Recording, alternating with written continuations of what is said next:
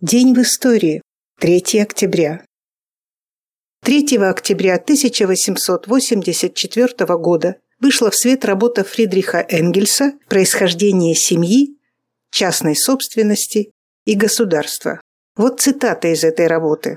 «Обладая публичной властью и правом взыскания налогов, чиновники становятся, как органы общества, над обществом, они должны добывать уважение к себе путем исключительных законов, в силу которых они приобретают особую святость и неприкосновенность.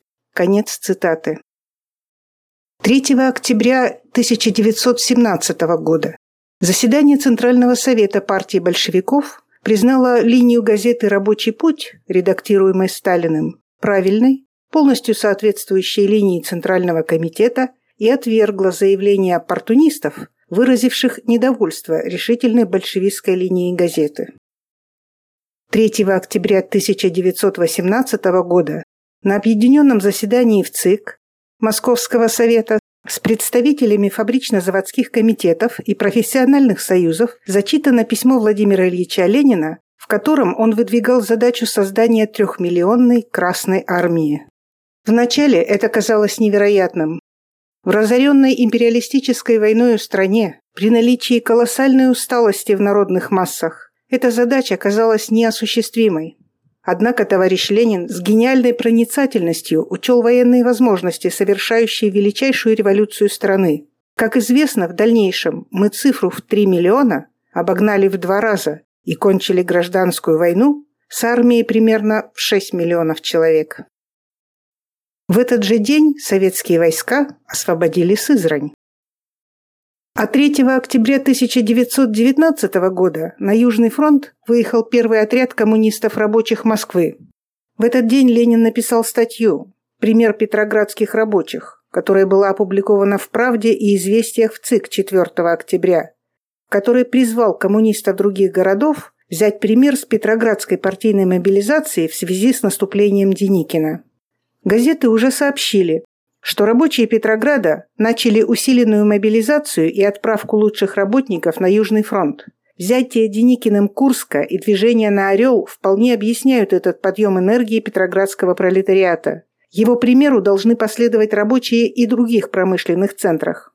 Товарищи рабочие, возьмемтесь все за новую работу по примеру петроградских товарищей. Больше сил на деятельность в войске, больше почина и смелости, больше соревнования, чтобы сравняться с петроградцами, и победа будет за трудящимися.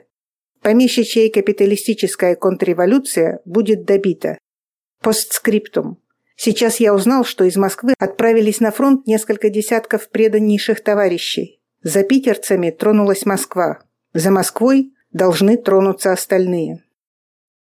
1941. После ожесточенных боев Красная Армия оставила «Орел». Адольф Гитлер в своем выступлении признался, «Мы только сейчас осознали, как хорошо русские были подготовлены к войне, но уверенно заявил о полной победе над СССР. Знаю точно, этот наш противник сломлен и никогда больше не поднимется». Через два месяца, обескровленные в оборонительных сражениях, немцы будут разбиты под Москвой. Это была первая большая победа нашей армии, нашего народа, сбывались слова «Наше дело правое, враг будет разбит, победа будет за нами». 1943. Вот что писал военный корреспондент газеты Калининского фронта «Вперед на врага» майор Долин 3 октября 1943 года. Несколько месяцев назад 332-й пехотный полк, солдаты и офицеры которого зверски замучили Зою, был отмечен на участке нашего фронта. Узнав, что перед ними стоит полк палача Рюдерера, казнившего Зою Космодемьянскую, бойцы поклялись не оставлять в живых ни одного из вояк этого проклятого полка. В боях под селом Вердина немецкий полк палачей нашей Зои был окончательно разгромлен. Сотни гитлеровских трупов остались в развороченных дзотах и траншеях. Захваченный солдат на допросе заявил, что в 332-м полку от тех, кто был под Москвой и присутствовал при казни Зои Космодемьянской, уцелело лишь несколько человек. Единственный, кто смог избежать справедливого возмездия, это командир полка, подполковник Людвиг Рюдерер, оказавшийся в конце войны на территории, занятой американцами. Он дожил до 1960 года.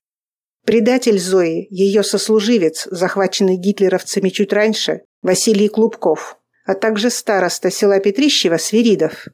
Жительницы села Аграфена Смирнова и Федосия Солина, участвовавшие в издевательствах над Зоей, были преданы суду военного трибунала.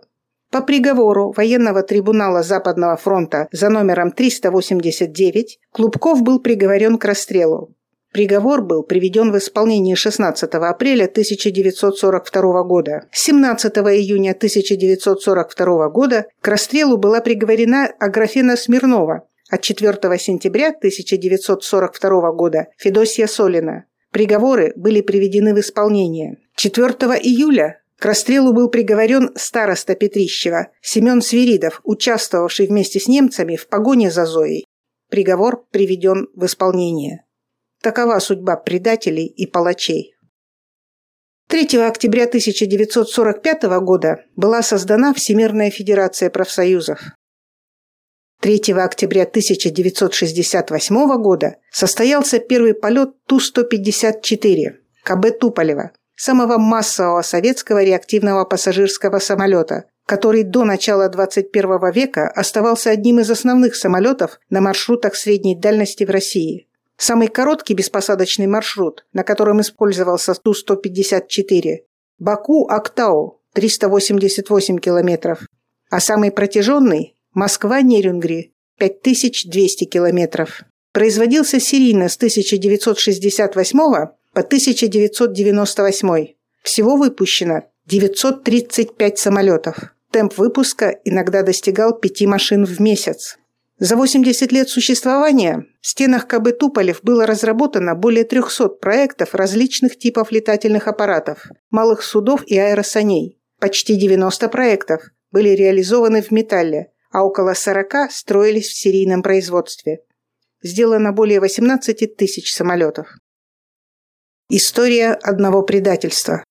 3 октября 1990 года по инициативе председателя Михаила Сергеевича Горбачева и канцлера ФРГ Гельмута Коля состоялось объединение Германии на крайне невыгодных для СССР условиях. Первый шаг к объединению Германии был сделан в октябре 1988 года, когда в Москву приехал с визитом канцлер ФРГ Гельмут Коль. Еще до этого визита со стороны властей ФРГ были высказаны предположения по поводу возможного объединения Германии, на что от Михаила Горбачева был получен обнадеживающий ответ. Генеральный секретарь ЦК КПСС, председатель Президиума Верховного Совета СССР, написал Колю письмо, в котором впервые появились слова о необходимости открытия новой главы в отношениях между двумя странами. Во время ответного визита Гельмута Коля в Москву, где его ждал радушный прием, 28 октября 1988 года в Екатерининском зале Кремля между Горбачевым и Колем состоялись важные переговоры, которые явились переломным моментом в решении вопроса об объединении ГДР и ФРГ. В июне 1989 года во время визита Горбачева в ФРГ было подписано совместное заявление. В итоге этих переговоров Горбачев согласился на объединение Германии на условиях, выдвинутых Колем. Позднее многими ведущими политиками и руководителями СССР в адрес Горбачева были высказаны претензии по поводу, мягко говоря, невыгодных для Советского Союза условий объединения Германии. В частности, бывший чрезвычайный и полномочный посол СССР в ФРГ Валентин Михайлович Фалин сказал, еще при канцлере ФРГ Людвиге Эрхарде называлась сумма в 124 миллиарда марок в порядке компенсации за объединение Германии. В начале 80-х годов 100 миллиардов марок за то, чтобы мы отпустили ГДР из Варшавского договора, и она получила бы нейтральный статус по типу Австрии. Я сказал Горбачеву, у нас все возможности, чтобы добиться для Германии статуса безъядерной территории и не допустить расширения НАТО на восток. По опросам 74% населения нас поддержит. А он? Боюсь, поезд уже ушел. На деле он им сказал, дайте нам 4,5 миллиарда марок накормить людей. И все даже не списал долги Советского Союза обеим Германиям, хотя одно наше имущество в ГДР стоила под триллион. После таких признаний смешно даже слушать их заявление, что СССР развалился сам.